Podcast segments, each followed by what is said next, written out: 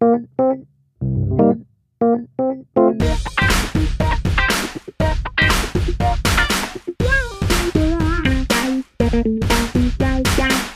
wunderschönen guten Morgen, guten Tag, guten Abend. Herzlich willkommen zu einer neuen Folge im Brandschutzmilieu. Und mit dabei ist mein Freund Sven. Sven Gaber. Hallo. Hallo Carsten. Äh, ähm, schön, schön da zu sein. Er lacht, schön, äh, deine Stimme zu hören. er lacht, weil das vermutlich dein dritter Versuch ist, diese Folge anzufangen. Das ist der zweite. Ich bin ganz stolz auf mich. Und ich Ja. freue mich sehr, weil wir haben eine Folge, die aus meiner Perspektive zwar einen etwas sperrigen Namen hat. Wenn ich das das erste Mal hören würde, würde ich denken, oh Gott, das klingt nicht besonders spannend, aber sie ist unfassbar spannend. Das wissen wir wahrscheinlich erst am Ende der Folge. Sie heißt Brandschutzbedarfsplanung. Genau. Und ähm, wir haben viel über diese Folge diskutiert und das ist eine von den Folgen, auf die wir richtig, richtig viel Lust hatten. Und äh, wir haben schon lange vorbereitet. Das ist eine der wahrscheinlich äh, am längsten vorbereitet. Ich wollte gerade am besten vorbereitet sagen, aber das können wir gar nicht beurteilen. äh, am längsten vorbereitet, was nicht mit, mit am besten ähm, korreliert, aber wir werden mal schauen. Wir haben aber auch über den Titel diskutiert und der ist nicht nur sperrig, äh, sondern er ist auch irgendwie äh, kontrovers zu betrachten. Streitbar, ja. Ich bin auch unglaublich aufgeregt vor dieser Folge, weil das, was wir quasi eigentlich immer durchmachen, dieses auf der einen Seite irgendwie niedrigschwellig und verständlich zu reden und auf der anderen Seite fachlich sehr genau zu sein, das ähm, stelle ich mir gerade bei dieser Folge sehr schwer vor. Und deswegen bin ich ein bisschen aufgeregt. Ich muss aber auch sagen, dass ich eine emotionale Bindung zu diesem Thema so ein bisschen habe, denn als ich irgendwann angefangen hatte mit Feuerwehr, ähm, habe ich über Umwege oder keine Ahnung, über irgendwelche Wege das Thema mal gehört. Ich habe da so ein, ja, so ein, so ein Science Slam war das damals gehört, wo jemand darüber sprach.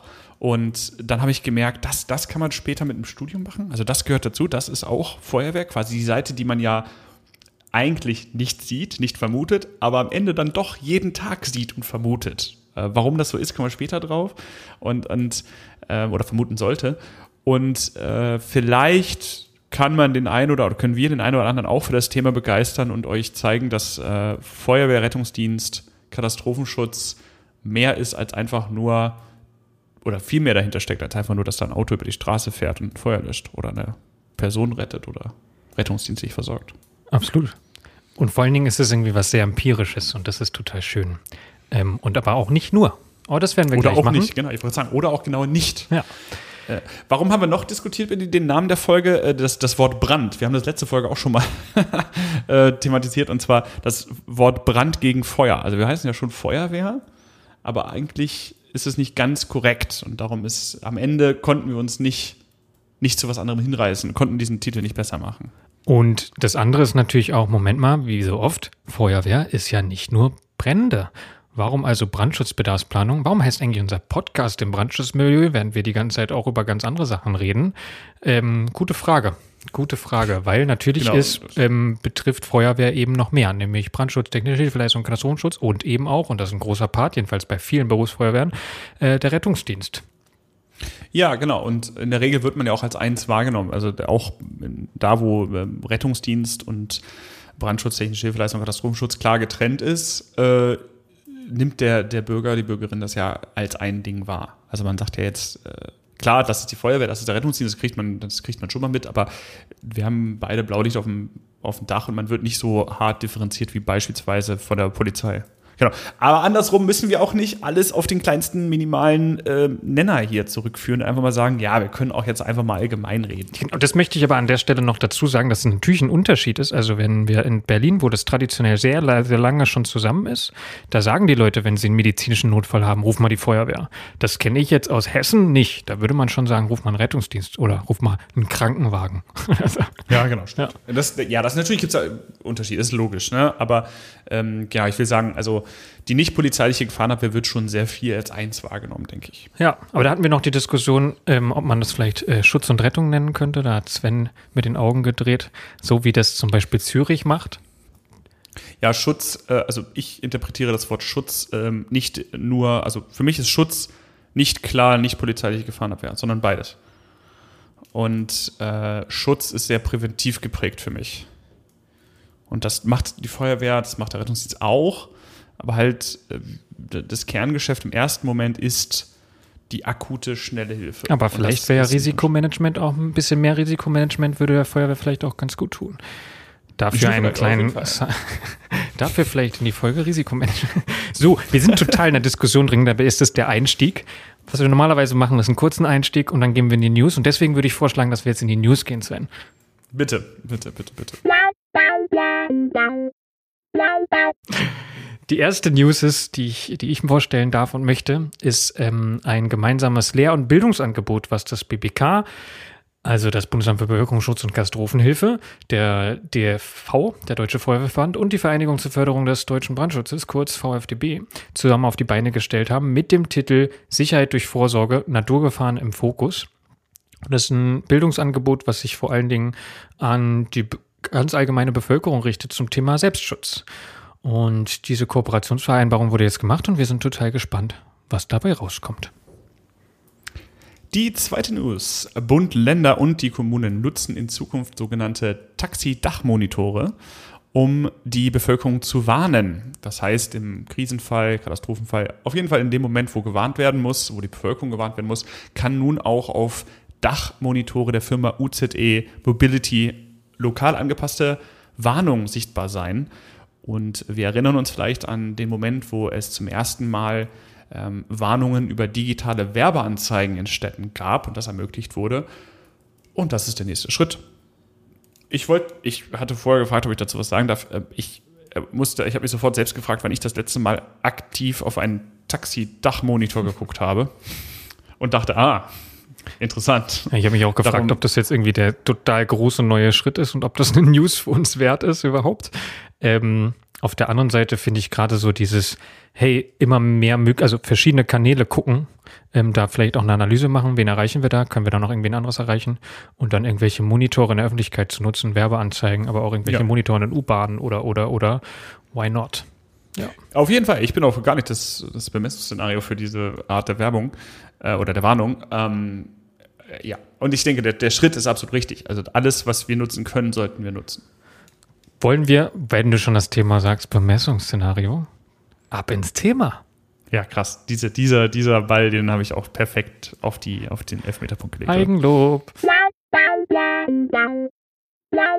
Ab ins Thema. Und wir haben damit irgendwie schon angefangen mit dieser allgemeinen Frage und Aussage. Und genau so will ich, will ich anfangen. Nämlich unbestritten ist doch die Aussage, wir brauchen eine Feuerwehr. Genau, also ich, ich habe noch niemanden getroffen, der sagte auf diese, auf diese Aussage verneint, nein, wir brauchen keine Feuerwehr. Das gibt's ja, gibt's ja niemanden, oder? Nö, glaube ich nicht. Aber vielleicht, schreibt uns. Aber spätestens bei der Frage, wie viel Feuerwehr brauchen wir, scheiden sich die Geister und es wird in Gemeinderäten, in Bürgerschaften oder in Abgeordnetenhäusern bitterlich diskutiert und gefeilscht. Aber das betrifft natürlich nicht nur die Feuerwehr, sondern, und das hatten wir ja gerade eben schon, eben auch Rettungsdienst und Katastrophenschutz. Das ist irgendwie das ganz, ganz Allgemeine. Und deswegen möchte ich in diese Folge oder wollen wir diese Folge starten oder diese Frage wird irgendwie über dieser Folge stehen, nämlich wie viel Feuerwehr brauchen wir? Und das ist auch der Titel, aber nee, da gehe ich gleich drauf ein. Aber das ist auch der Titel von dem Science Slam gewesen, sehe ich das richtig? Ja, genau, genau. Das war, das war Aber da gehen wir gleich nochmal drauf ein, um die Frage zu beantworten, wie viel Feuerwehr brauchen wir? Und damit bitte inbegriffen auch Rettungsdienst. Bedarf es einer Bedarfsplanung? Wie viel brauchen wir? Feuerwehrbedarfsplanung, genau, also, ja. Äh, ich, äh, auch die, also eigentlich muss man, ähm, also wenn man die Bevölkerung fragen würde, brauchen wir eine Feuerwehr, kommt die Antwort ja. Dann kommt die Frage, wie viel Feuerwehr brauchen wir? Dann kommt auch die Antwort ja. Und die Gegenfrage müsste dann lauten, wie viel ist denn Feuerwehr? Also Feuerwehr wird immer nur ist da beschrieben, aber was ist denn da? Wann, wann sagt denn jemand, der nicht, also jemand, also ab wann ist die Feuerwehr vollständig? Und wir nehmen die Feuerwehr immer als vollständig wahr, wenn wir nicht in dem Thema drinstecken. Ja, und genau, was heißt, also was haben wir für eine Anforderung an die? Was sollen die leisten können? Ja, retten können. Ja, was denn? Also genau, all diese Fragen werden wir versuchen, nicht zu beantworten, aber zu beleuchten. Und viele Feuerwehrangehörige haben wahrscheinlich schon mal den Begriff Feuerwehrbedarfsplanung gehört. Viel weniger hört man Rettungsdienstbedarfsplanung, Katastrophenschutzbedarfsplanung und ähm, da müssen wir, glaube ich, ein bisschen mehr ins Detail gehen. Aber vorab ein wichtiger Hinweis, um das kurz abzu, abzu ähm, runden, danke. Einmal ein Literaturhinweis. Also, wir beziehen uns also wir, wir, wie gesagt, wir sind auch in dieser Folge nicht die Experten, ganz im Gegenteil. Ähm, oder jedenfalls möchte ich für mich sprechen, ganz im Gegenteil. Aber also viel dies, des Inhalts dieser Folge ähm, beruht auf den Ausführungen von Thomas Lindemann. Ähm, und zwar das Buch Feuerwehrbedarfsplanung von 2021 erschienen im Kohlhammer Verlag. Und das Schöne ist, ja, Sven? Ein, ein, ein ich wollte gerade mal sagen, ein unglaublich gutes Buch, denn es äh, beschreibt nicht einfach nur, was ist Feuerwehrbedarfsplanung oder was ist Brandschutzbedarfsplanung und wie mache ich das, was steckt dahinter, sondern es arbeitet das auch wirklich auf und setzt es in Kontext und danach versteht man dieses umfassende Thema deutlich besser, auch mit den verschiedenen Bedürfnissen äh, und, und auch den Fragestellungen, die dahinter und auch den Kontroversen. Also es ist nicht nur in meinem Empfinden ein reines Sachbuch, in dem ich lerne, was Bedarfsplanung ist, sondern sondern was da wirklich hintersteckt und was, wie groß umfassend dieses Thema ist. Ja, ich finde auch, dass er sehr weit aus, also gut und weit ausholt und detailliert wird. Und deswegen haben wir ihn auch einfach gefragt, ob wir mit ihm zusammen ein Interview führen können oder weiter Fragen diskutieren können. Und er war davon ich, äh, begeistert oder wer, es hat auf jeden Fall gesagt, er ist dabei und darüber freuen wir uns sehr. Und genau deswegen ist es quasi eine Doppelfolge, in der wir am Anfang jetzt in dieser ersten Folge versuchen zu erzählen, worum geht's, was sind die Inhalte, damit er und wir nicht alle bei Null anfangen müssen und wir ihm das nicht zumuten müssen, bei Null anzufangen. Und dann können wir noch weiterführende Fragen irgendwie mit ihm besprechen und tief in die Diskussion gehen. Auf der anderen Seite habe ich auch ein bisschen Schiss davor, dass wir Bullshit erzählen und, und Thomas mit uns erstmal unsere erste Folge aufholen muss und sagen muss, naja, das war nicht so ganz korrekt und das, deswegen ist das vielleicht auch ein Grund, warum wir uns jetzt so anstrengen. Ja, jetzt, du, setzt, du nimmst diese Messlatte und packst sie immer weiter hoch. Ich habe gesagt, wir haben uns sehr lange vorbereitet. Jetzt sagst du, wir, haben, wir müssen uns anstrengen, wir strengen uns an.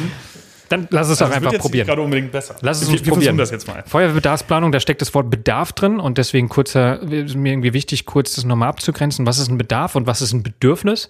Und an der Stelle muss man sagen, okay, Bedürfnisse sind allgemein eher was Emotionales. Was sind, oder eher, ein Wunsch, ein was subjektive, empfundener Mangel. Ja, also wenn ich ähm, jetzt gerne, ähm, nee, ich habe kein gutes Beispiel, aber ich habe irgendwie einen Wunsch nach etwas und das andere ist diese, das Bedürfnis, was du hast, irgendwie abzuleiten in dem, was für die Allgemeinheit irgendwie relevant ist, was man überhaupt stillen kann, was man ähm, im Allgemeinen, was die ganze Gesellschaft das Material, konkrete Bedürfnisse wirklich, ob das befriedigbar ist. So. Und das ist eben genau der Unterschied. Das eine ist etwas sehr Individuelles, ähm, irgendwie ein Wunsch danach, gerettet zu werden. Und das andere ist, okay, was können wir leisten, was wollen wir als Gesellschaft leisten und daraus einen Bedarf abzuwickeln. Und das ist tatsächlich was ganz Wichtiges in der Feuerwehr mal zu gucken, was sind einzelne Bedürfnisse, aber was ist jetzt der große Bedarf dahinter. Ja. Und das ist so ein bisschen das, also das ist, ich finde, ich finde, das spiegelt sich auch in dem wieder, was ähm, ich erfahren habe. Also, wo sind mir zum ersten Mal Dinge der Bedarfsplanung aufgefallen, ohne dass ich es wusste? Na, ganz einfach, wenn man, ich habe es im Ehrenamt erlebt, vielleicht hat es jemand anders auch woanders erlebt, ähm, wo man da einfach steht und sagt, wir brauchen eigentlich eine Drehleiter. Also, das ist eigentlich das, was, was uns hier wirklich fehlt und das ist ganz schlimm und so weiter. Und da muss man ganz klar sagen, war das denn, ist das ein sachlich abgeleiteter Bedarf gewesen? Oder war es eher so das Bedürfnis danach, nee, dann ist das hier für mich gut, dann ist mein persönliches Bedürfnis an, an diese Feuerwehr beispielsweise gestillt? Oder kann man wirklich sagen, oh ja, aus, aus dem und dem Gründen äh, brauchen wir hier eine Drehleiter? Und oft, oft war das nicht Letzteres. Also da wird eher gesagt, ja, die, wir brauchen eine Drehleiter und die muss auf jeden Fall hier stehen. Und dann kommen Gründe, die, wenn man sie nebeneinander legen würde, eigentlich auch eher nur so ein bisschen daneben laufen. Äh, und, und äh, Drehleiter könnt ihr in diesem Fall mit jedem x-beliebigen Sonderfahrzeug oder größerem Fahrzeug als das, was vorgehalten wird, äh, ersetzen. Und das ist, finde ich, diese, diese Sache, die Carsten gerade erwähnt, angewendet auf, auf die Feuerwehr und vielleicht so ein bisschen in dem Fall das Ehrenamt. Und das ist auch okay. Also Bedarfsplanung ist quasi das zu rationalisieren und irgendwie Emotionen vielleicht auch vorzubeugen. Mal gucken aber vielleicht die auch zu berücksichtigen. Wir gucken mal rein. Also was ist Bedarfsplanung? Man könnte das übersetzen mit, ist ein politisches Instrument zur strategischen Ausrichtung der Feuerwehr. Also rauszufinden, Richtig. wie wollen wir uns aufstellen und das auch zu legitimieren. Ja. Und ähm, wie funktioniert das Ganze? Darüber wollen wir in diesem ersten Grundsatz mal reden. Und zwar so, dass wir sagen, okay, lass uns mal ganz im Anfang, und da sind wir auch schon mittendrin, den Grundgedanken und die Grundlagen der Bedarfsplanung richtig darlegen. Dann, was sind denn eigentlich Schutzziele? Ein Wort, was wahrscheinlich jeder schon gehört hat, mindestens die Leute, die unseren Podcast hören, weil wir haben da schon ein paar Mal drüber geredet. Und einen sehr weit verbreiteten Begriff, die sogenannte Hilfsfrist oder im Plural die Hilfsfristen, äh, auch immer betrachten. Was ist das eigentlich? Ähm, auch vielleicht mal dieses Klischee oder diese, diese weit verbreitete Meinung, ja, die Hilfsfrist steht im Gesetz und die müssen wir einhalten, mal richtig zu stellen. Und wir wollen darüber reden, was sind Planungsziele, was sind Bemessungsszenarien. Auch über Bemessungsszenarien haben wir dem Podcast schon ein paar Mal gesprochen. Aber wir wollen auch nochmal auf diese emotionale Seite der Bedarfsplanung äh, zurückkommen. Dieses eigentlich bräuchten wir und warum haben wir nicht. Und um letzteres vielleicht gleich mal so ein bisschen, ein bisschen abzuholen, ist, die Frage, welche Interessen liegen denn eigentlich in der Bedarfsplanung? Also warum machen wir Bedarfsplanung? Und als allererstes ist, und das ist eigentlich bei jedem Thema so, ähm, am Anfang steht das Gesetz. Das heißt, es gibt eine, das muss man schon wieder in Klammern setzen, eigentlich gibt es eine Rechtsgrundlage dafür, dass man Bedarfsplanung betreiben muss. Und ähm, da haben wir, mal, haben wir vielleicht mal Beispiele genutzt, weil ich habe ja gerade schon das Ganze schon wieder so relativiert. Gibt es denn eine gesetzliche Grundlage für Bedarfsplanung? Und ähm, wir haben mal drei Bundesländer rausgesucht. Äh, Was die stehen jetzt, ja, was? Lass mich noch eine Sache vorschieben. Also Ja, eine, also die, die grundlegende ist, dass in fast allen Feuerwehrgesetzen oder wie sie auch immer heißen, ähm, zum Beispiel in, in, äh, in NRW ist es das BHKG und dort im Paragraph 3 Absatz 2 steht drin, die Kommune hat eine den örtlichen Verhältnissen entsprechende leistungsfähige Feuerwehr aufzustellen, auszurüsten und zu unterhalten. Und das, so oder ähnlich steht es in eigentlich allen Feuerwehrgesetzen drin. Und da drin steht ja, wir müssen irgendwie argumentieren, warum diese Feuerwehr leistungsfähig ist und warum sie den örtlichen Verhältnissen angepasst ist. Und das kann man unter anderem tun mit einer Bedarfsplanung. Genau, also darauf, ähm, ja, du hast recht, man hätte einen Ticken vorher anfangen, da will ich hinaus. Das Wort Bedarfsplanung steht nicht in jedem dieser Gesetze drin. Das ist das, ist das worauf ich hinaus will. Ähm, also natürlich ist durch die Brandschutzgesetze der Länder festgehalten, dass es eine Feuerwehr geben muss, sonst hätten wir sie auch nicht, weil dann könnte man sich auch andere Optionen überlegen, wie man das alles sicherstellt. Ähm, dann sind wir vielleicht wie beim Thema Schutz und Rettung von vorhin. Ähm, und da steht letztendlich der Ursprung drin. Dass man allerdings eine Bedarfsplanung dazu tun muss, das steht wiederum nicht in allen drin. Und dafür haben wir drei ähm, Beispiele rausgesucht. Ähm, du hast eins schon genannt, wobei ähm, ich möchte darauf hinweisen, wenn man Gesetze zitiert, dann richtig. Da steht nicht Kommunen im BAKG, sondern Gemeinden. Ich wollte es eigentlich auch andersrum vorlesen, nämlich dass sowas ähnliches wie, dann den Satz vorlesen und dann sagen, zum Beispiel im BK. Dem Ja, genau. wurde ich erwischt. Okay. Ja, sehr Äh, richtig. lass, mich, lass mich mal meine drei Beispiele holen. Und zwar, wir fangen mal bei, bei dem kleineren an. Also, wir, wir haben festgestellt, dass wir eine Feuerwehr brauchen, steht in allen Gesetzen drin. Das ist schon mal klar. Was ist also mit der Bedarfsplanung? Also, wie kommen wir zu unserer Feuerwehr? Und das steht beispielsweise in Berlin gar nicht drin. Also, in Berlin steht nicht drin, dass die Stadt Berlin eine Bedarfsplanung so durchführen muss. Darum, äh, dagegenüber können wir mal stellen, was denn zum Beispiel im niedersächsischen Brandschutzgesetz steht. Und zwar steht dort im Paragraph 2, dass die Gemeinden, die hier gemeint sind, eine Be- Feuerwehrbedarfsplanung aufstellen können. Das heißt, sie sind nicht verpflichtet dazu, die Bedarfsplanung darzulegen, sondern sie können das tun. Ähm, natürlich ist aus dem Gesetz ableitbar, dass man diese Feuerwehr irgendwie dimensionieren muss. Also Feuerwehr ist nicht gleich ein Fahrzeug und du bist fertig. Das ist, das ist schon klar. Aber äh, explizit auf die Bedarfsplanung, was du eine Feuerwehrbedarfsplanung machen musst, das steht da in einem quasi Kann-Option drin. Und dann, ähm, daher kam das äh, erste Beispiel von Carsten auch, haben wir ähm, ja das ähm, BHKG, das Brandschutzhilfeleistung und Katastrophenschutzgesetz des Landes Nordrhein-Westfalen. Und da steht wiederum drin unter Paragraph 3 Aufgaben der Gemeinde, dass, ich zitiere, die Gemeinden haben unter Beteiligung ihrer Feuerwehr Brandschutzbedarfspläne und Pläne für den Einsatz der öffentlichen Feuerwehren aufzustellen, umzusetzen und spätestens alle fünf Jahre vorzuschreiben. Und das ist schon sehr konkret, denn da steht nicht nur drin, dass die Gemeinden das zu tun haben, sondern dass sie auch ihre Feuerwehr beteiligen müssen. Darüber hinaus Pläne für den Einsatz dieser öffentlichen Feuerwehr aufzustellen haben und am Ende umsetzen müssen, was nämlich auch nochmal ein explizites Unterstreichenswert ist. Und am Ende auch ähm, am Ende äh, alle fünf Jahre fortschreiben müssen. Also es reicht nicht, einen aufzustellen, dann habe ich das erfüllt. Und das ist schon meines Erachtens bemerkenswert. Zurück zu dem Satz. Die Kommune hat einen den örtlichen Verhältnissen entsprechende leistungsfähige Feuerwehr aufzustellen, auszurüsten und zu unterhalten. Da steckt ganz viel drin. Und da möchte ich zwei Sachen irgendwie nochmal rauspicken. Also einmal steht da nicht drin, dass die optimal auszustatten ist. Da steht auch nicht drin, dass wir jedem Menschen und jedem Schutzgut irgendwie 100% Schutz bieten müssen. Das, das steckt drauf. Da steht auch nicht drin, dass wir einfach irgendwas aufzustellen haben, sondern das muss leistungsfähig und den örtlichen Verhältnissen entsprechend sein. Und eigentlich ist doch die Frage, die so ein bisschen dahinter steht, Moment mal, was ist denn hier Verhältnis? Also wir kommen wieder zu diesem Punkt der Verhältnismäßigkeit. Was ist leistungsfähig und was ist in dem Fall verhältnismäßig? Richtig, also wir können Teile davon beantworten. Also wir können schon sagen, was sind die örtlichen Verhältnisse? Da kann man beispielsweise die Infrastruktur beschreiben. Man kann gucken, was gibt es denn, weiß ich nicht, Wasserwege, wie hoch ist die Bevölkerungszahl, was für Bebauung haben wir. Aber was wir nicht beantworten können, ist, naja, was, was ist denn eine leistungsfähige Feuerwehr und wie bringen wir diese beiden Punkte zusammen? Also die Leistungsfähigkeit der Feuerwehr lässt sich wahrscheinlich schon beschreiben, ja, tut sie, aber wie bringen wir das zusammen? Also mit welchem Ziel das auch? Ist nicht, ja. Genau, Wo mit welchem Ziel? Und das ist, das ist der Raum, der nicht so gesetzlich geregelt ist. da also wir reingehen. keine Tabelle finden im Gesetz, wo dann steht, wenn du zehn Einfamilienhäuser auf einem Quadratkilometer hast, dann reicht, keine Ahnung, ein TSF. Das, das gibt es nicht und das wäre auch fatal, wenn es das gäbe.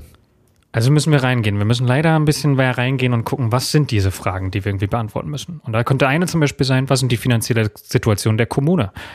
Würden Menschen sagen, Moment mal, aber das hat doch was in der Bedarfsfeststellung nicht zu tun? Doch, na klar. Die Frage ist, was können und was wollen wir uns leisten?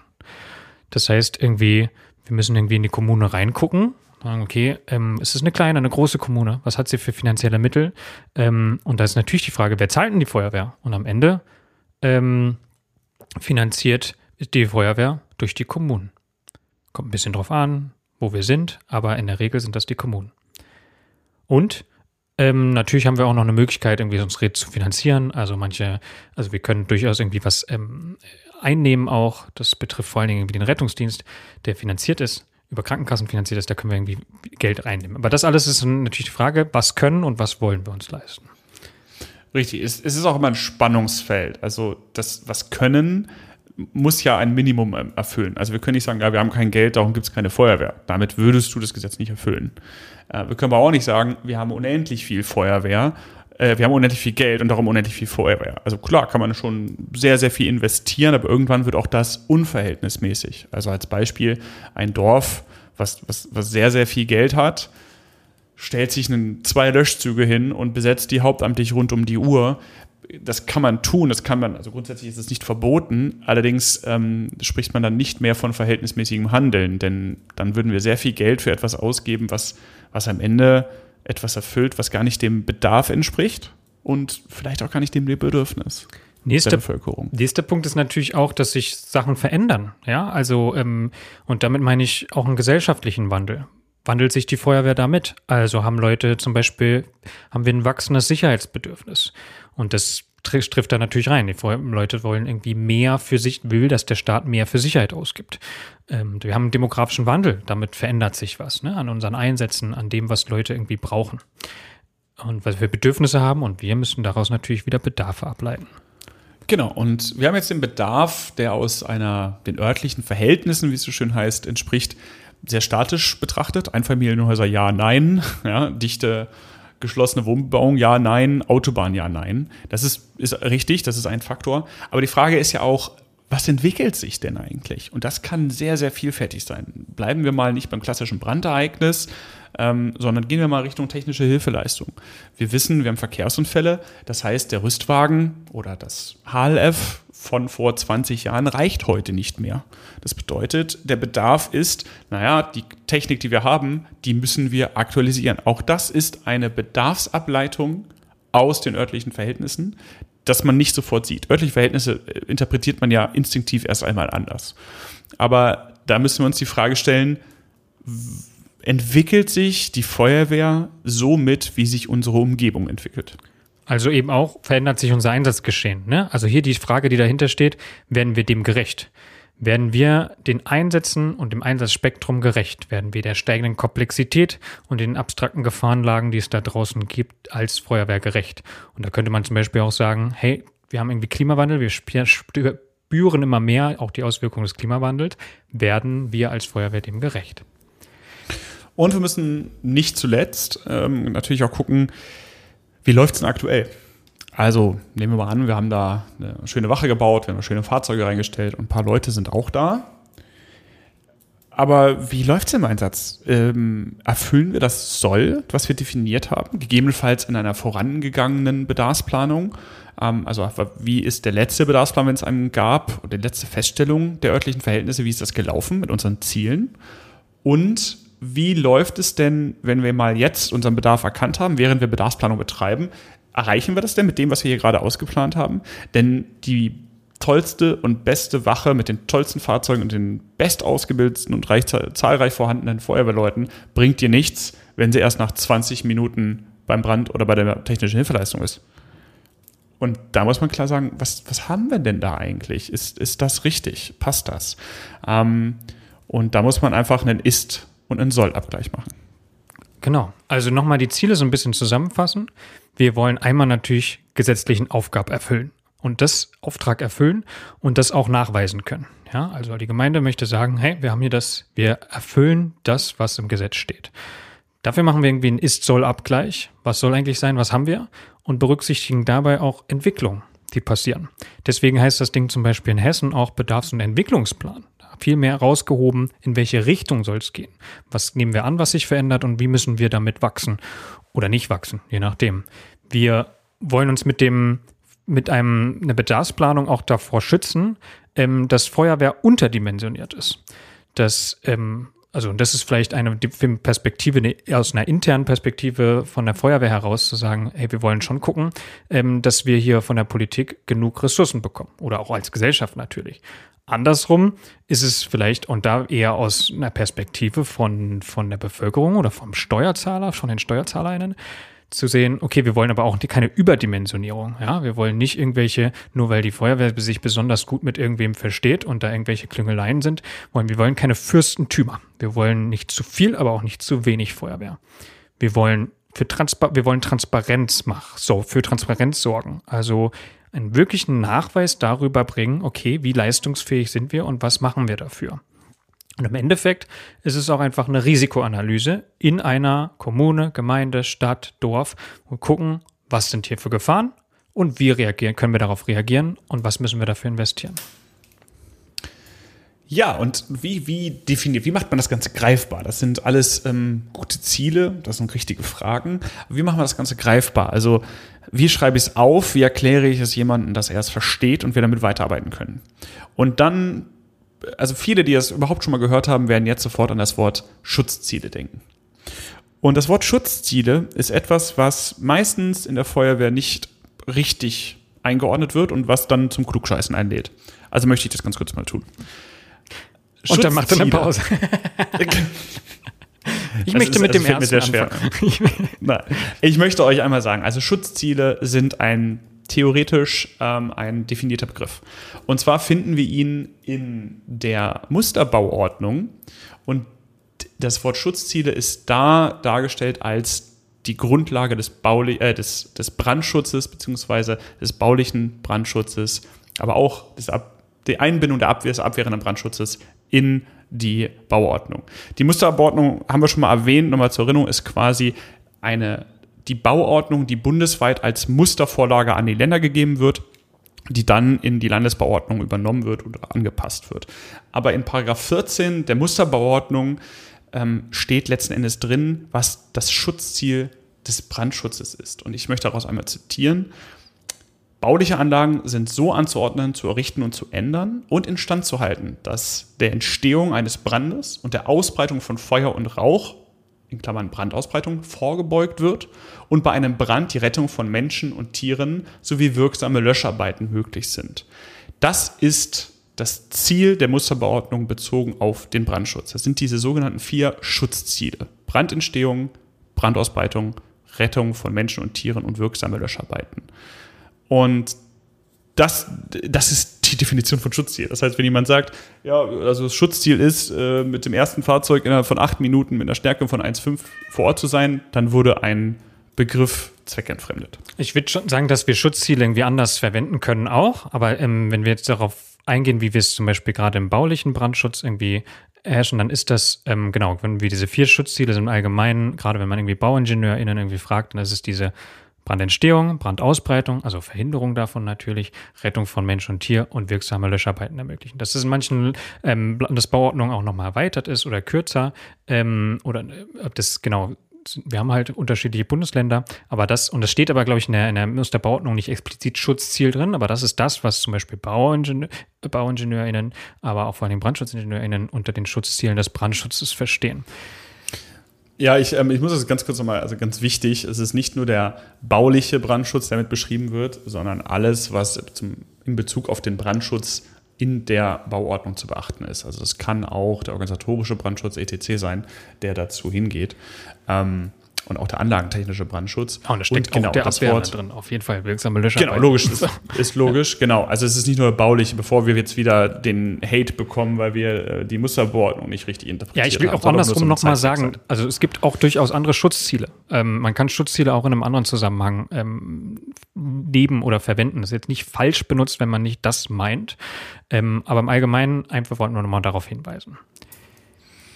Ja, ich finde, äh, meiner Meinung nach ist es schon falsch benutzt der nächste Begriff, der auch falsch benutzt wird, ist das sogenannte Wegerecht. Aber das ist ein anderes Thema.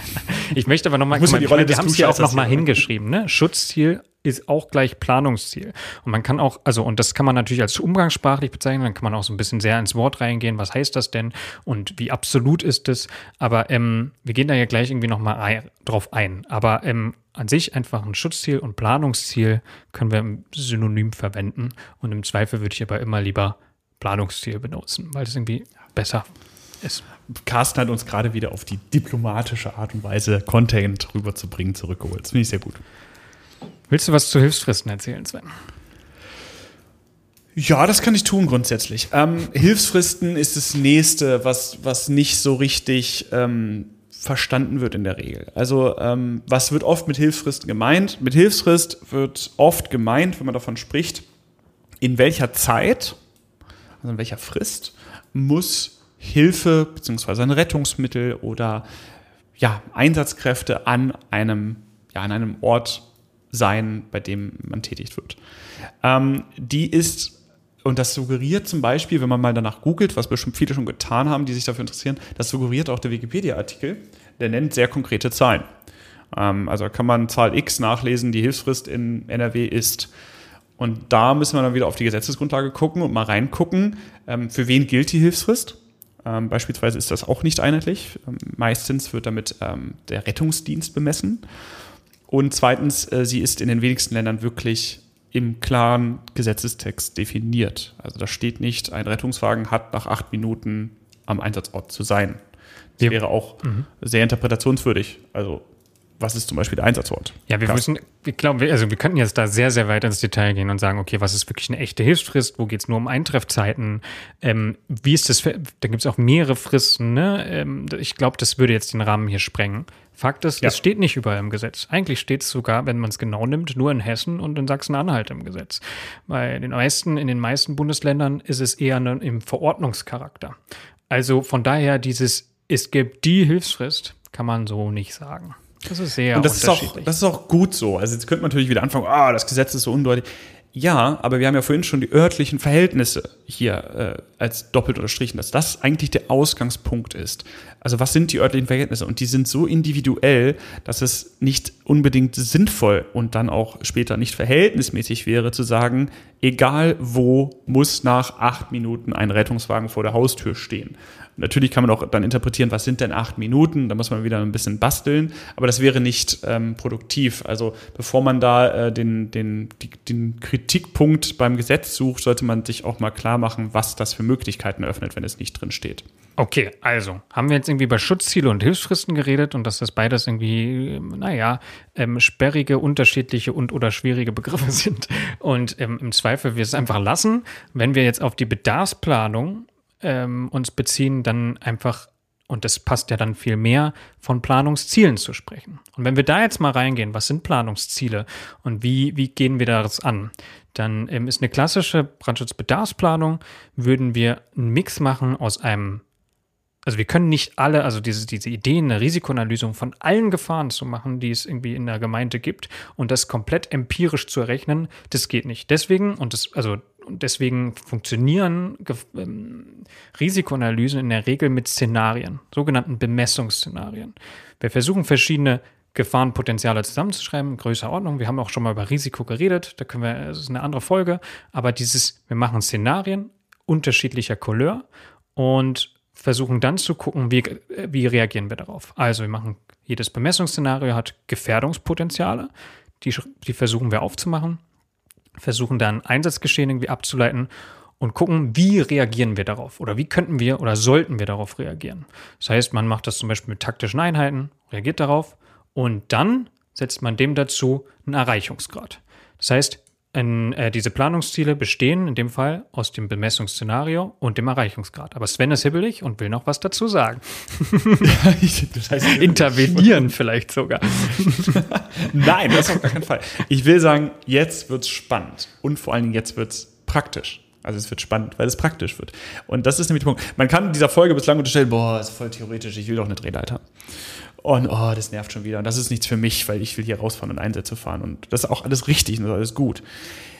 Aber, oder um das blöde Wort aber nicht zu benutzen, Komma, dennoch ist das der Punkt, wo Bedarfsplanung richtig praktisch wird. Denn diese Szenarien, die Carsten angesprochen hat, das sind die Dinge, die wir draußen zu beherrschen haben.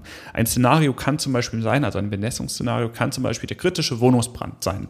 Den kann man dann ausfeilen, zum Beispiel der kritische Wohnungsbrand mit einer vermissten Person und äh, verrauchten Flucht- und Rettungswegen. Sehr klassisches Ding. Das Bemessungsszenario kann aber auch für technische Hilfeleistung sein. Ein Verkehrsunfall zwischen zwei ähm, Fahrzeugen mit mindestens einer eingeklemmten Person oder nicht nur mindestens, sondern einer ganz konkret eingeklemmten Person. Und jetzt kommt diese ganze Praxis da rein. Okay, was machen wir denn damit? Naja, also um das mal für den ähm, Verkehrsunfall vielleicht mal zu machen, weil es immer sonst klassisch an diesem kritischen Wohnungsband gemacht wird. Na Moment, wir fahren da hin und wir brauchen jetzt erstmal den Angriffstrupp, der die Person daraus rettet unter der Hilfenahme von ähm, Gerät, also technische Hilfeleistung durchführt. Dann brauchen wir vielleicht den Wassertrupp, der das vorbereitet und unterstützt, das Fahrzeug sichert. Dann brauchen wir noch ähm, die Einheitsführung, GruppenführerInnen, ähm, StaffelführerInnen, ganz egal, die das Ganze managt. Damit die aber arbeiten können, brauchen wir noch vielleicht Spezialgerät. Brauchen wir das beim Pkw? Also brauchen wir da ein Sonderfahrzeug, wie beispielsweise ein Rüstwagen? Ja, wahrscheinlich eher nicht, wenn wir sagen, das Fahrzeug, was wir nehmen, die Technik ist ein Halef. Und so bauen wir uns den Einsatz quasi aus dem Baukasten zusammen und kommen dann darauf, bezogen, und das ist nochmal wichtig, auf den Ersteingriff. Also zu sagen, hey, äh, das müssen wir in den ersten Minuten machen, um das Menschenleben zu retten. Ähm, kommen darauf, wie viel Kräfte wir brauchen. Daraus äh, will ich nur sagen, ist es super spannend und sehr, sehr praktisch, mit Bemessungsszenarien äh, zu arbeiten. Okay. Das wollte ich nur sagen, Carsten. Gehen wir, wir können gehen gleich nochmal explizit auf Bemessungsszenarien ein. Ich will nur einmal nochmal so einen kleinen Ausflug dahin machen, das ist vielleicht so ein bisschen jetzt wieder ein bisschen theoretischer oder ein bisschen philosophischer, dass natürlich die Frage ist, wie wie weit gehen wir und was sind unsere Standards? Und das ist eine total politische Frage, eine ethische und damit eine politische Frage. In der Regel werden ethische Fragen bei uns über Politik ähm, getroffen, ne? also über Mehrheitsbildung. Und dann gucken wir, was die Mehrheit dazu sagt und dann wird das irgendwie entschieden. Und genau dafür brauchen wir auch Politik, weil es kann in der Wissenschaft nicht einfach antworten. Und das ist die Frage, oder irg irgendwelche ExpertInnen. Ja? Es gibt immer wieder die Diskussion über, ob irgendwelche Regierungen ExpertInnen sein sollten. Aber wir, es sind viele ethische Fragen und die müssen halt einfach geklärt werden. Das machen wir in der Demokratie über äh, die Mehrheitsentscheidung. Und da kann man natürlich sagen, okay, wie gehen wir jetzt irgendwie daran, wenn wir Sicherheit produzieren wollen oder Sicherheitsstandards setzen wollen? Wollen wir eine ähm, und das wäre utilitaristisch einfach zusammen, wir wollen das Gesamtglück maximieren. Dabei sind irgendwie fallen einzelne weiter runter. Was kann das sein? Naja, in einer, wenn wir irgendwie einen Stadtkern haben und irgendwie Satelliten außenrum, irgendwelche Dorf, Dörfer außenrum, sie sagen, wenn wir das Gesamtglück maximieren, konzentrieren wir uns vor allen Dingen auf die, die in der Stadt wohnen. Das sind irgendwie, weiß ich nicht, in dem Ortskern wohnen, das sind 80 Prozent. Wenn wir die glücklich machen, haben wir das Gesamtglück gesteigert. Naja, oder man macht das eher so egalitär, dass man sagt, nee, alle sollen den gleichen Standard haben, egal wo ich wohne. Und ähm, oder man macht das zum Beispiel marktwirtschaftlich, indem man sagt, naja, ähm, das ist einfach nach Geld. Ja. Und das ist natürlich immer so die Frage, wie geht man da an? Und jetzt haben wir, ähm, und das ist genau das, was wir auch irgendwie in der Bedarfsplanung dann berücksichtigen. Naja, wir machen gucken, okay, was haben wir für Infrastrukturen, wie viele Einwohner und, und, und, Gewerbegebiet, Krankenhaus und, und, und. Und dann kann man sich natürlich die Frage stellen. Und was heißt es in dem Moment? Machen wir in jedem Ortsteil eine Feuerwehr, die immer gleich ausgestattet ist? Oder machen wir zum Beispiel eine große Feuerwehr in die Mitte? Da haben die, da sind irgendwie alle gleich weit weg, ne? wenn man sich, wenn irgendwie der, Orts, der, der größte irgendwie am Rand ist. Oder stellt man, und das wäre wahrscheinlich für die meisten die Antwort, vor allen Dingen die größte Feuerwache in, die, in den Ortskern, in den Stadt, ähm, ähnlichen Zustand. Da sollen irgendwie die meisten sein, weil da irgendwie am meisten Einsatz ist, das größte Gefahrenpotenzial und aber die Ortsteile draußen rum bekommen auch eine kleine Feuerwehr. Das könnte auch was sein. Das heißt, der Augen, Hauptaugenmerk ist da, wo der Einsatzschwerpunkt ist. Das, also das einfach nochmal so als so ein Ausflug. Wie wollen wir denn da überhaupt rangehen als Gesellschaft? Und das unterstreicht auch wieder die Dynamik der äh, Bedarfsplanung, weil das ist immer abhängig vom politischen von dem politischen Meinungsbild oder streicht das politischen, von dem Meinungsbild, was wir gerade haben. Also wir haben darüber vor 20 Jahren anders nachgedacht in der Gesellschaft als heute. Und es ist auch stark davon geprägt, was denn gerade diese Gesellschaft beschäftigt. Also zu jetzigen Zeiten beispielsweise macht man sich ähm, wieder Gedanken, ein bisschen rausgezoomt über den Zivilschutz, was wir sehr lange nicht getan haben. Und ähm, da spielt tatsächlich ganz klar die Rolle, was, was die Gesellschaft gerade bewegt. Gehen wir nochmal in die. Sorry, wolltest du noch was sagen? Nee, das war ein Punkt. Gehen wir nochmal in die Bemessungsszenarien ein, weil gerade im Feuerwehrwesen ist einer der bekanntesten oder das bekannteste Bemessungsszenario Szenario der kritische Wohnungsbrand aus einer AGBF-Empfehlung. Und das ist sehr spannend, weil irgendwie, wenn wir so überlegen, okay, was äh, da komme ich vielleicht gleich noch zu, aber dieses, okay, Feuerwehr macht ein bisschen mehr aus als dieser kritische Wohnungsbrand und trotzdem ist es oft das Szenario, dass es inzwischen vielleicht ein bisschen mehr Szenarien geben sollte und auch unterschiedliche. Aber ich will einmal ganz kurz in den reingehen. Die Historie ist so ein bisschen, es gab Qualitätskriterien für Feuerwehrbedarfsplanung von Feuerwehren in Städten. Um, daran ist es festgelegt, das AG, die AGBF-Empfehlung aus dem Jahr 2015.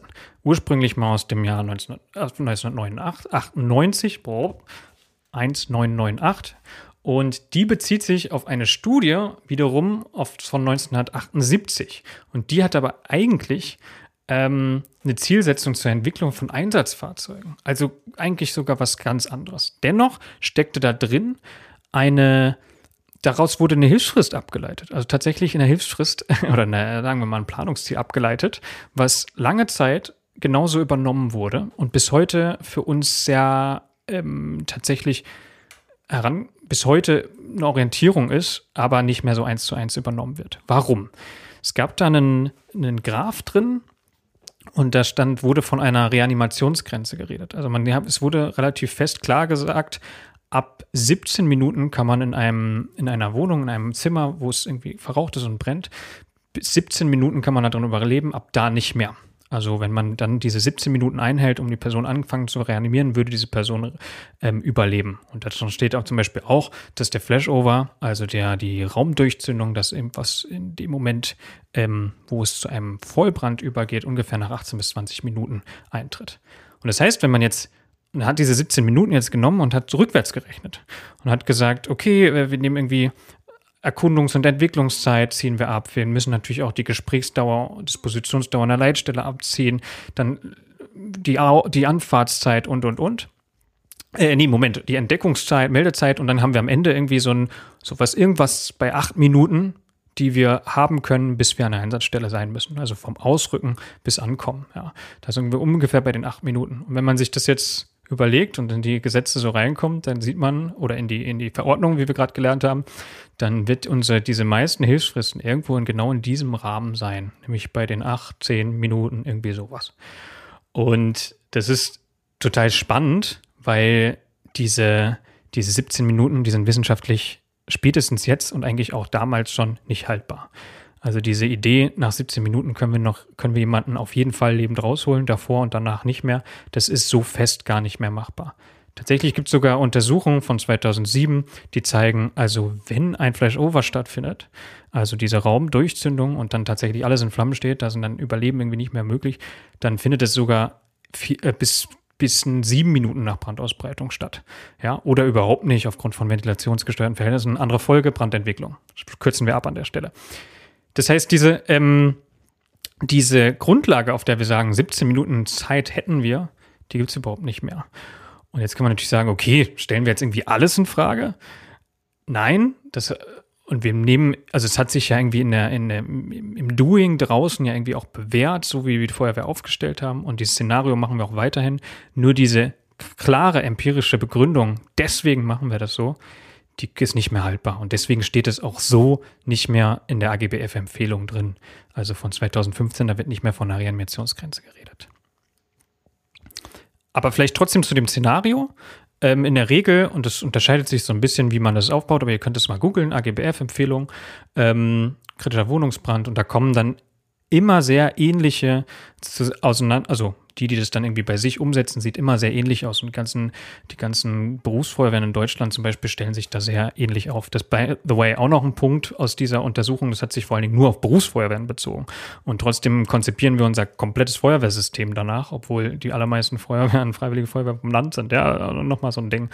Aber ähm, in der Regel, und das, daher kommt dieser, dieser Ausspruch AGBF Löschzug, in der Regel gibt es, ist in der Empfehlung oder wird von der Empfehlung folgendes übernommen, nämlich dass nach ungefähr acht Minuten zehn Funktionen an der Einsatzstelle sein sollen. Das ist in der Regel eine Einsatzleitung, irgendwie ein erst eintreffendes Löschfahrzeug, hier vielleicht HLF in der Regel und eine Leiter, ein DLK. Und die sollen zusammen Brandbekämpfung und Menschenrettung einleiten. Und dann kommt zur Unterstützung nach meistens noch weiteren fünf Minuten nochmal sechs Kräfte dazu, die dann Menschenrettung, Eigensicherung, Brandbekämpfung, Brandausbreitung unterstützen. Und das ist so ein Ding, das in sehr ähnlichen ähnlichen unterschiedlichen ähm, Konstellationen äh, in den allermeisten Bedarfsplänen für dieses Szenario so drin steht. Meistens mit einer Erreichung von 90 Prozent. Was heißt das? Wir haben, äh, wir können natürlich dieses Szenario kann natürlich immer irgend, aus irgendwelchen Gründen passieren, dass man das nicht einhält und deswegen macht man auch da wieder nochmal ein Ziel fest, dass man sagt, okay, das muss in 90 Prozent der Fällen erreichbar sein. Und wie, wie kommen wir jetzt, also wir sind ja auf dem Weg zum Planungsziel mit unserem Bemessungsszenario, wie kommen wir jetzt möglichst nah an die zu erwartende Realität ran? Naja, wie Carsten das schon so ein bisschen durchklingen lassen hat, in der, in der, in der, sagen wir mal nicht modernen Bedarfsplanung, sondern in der Bedarfsplanung auf dem Stand der Technik sagen wir, ein Bemessungsszenario ist nicht ganz ausreichend. Und so kann man sich weitere äh, Bemessungsszenarien, theoretisch unendlich viele, also theoretisch kann man ja äh, Bemessungsszenarien so weit runter machen, dass man jeden Einsatz, der jemals in der Kommune, in der Gemeinde passieren wird, abgedeckt hat. Oder denkbar das ist. Ziel oder denkbar ist, also von ähm, Katze auf dem Baum bis hin zum Flugzeugabsturz.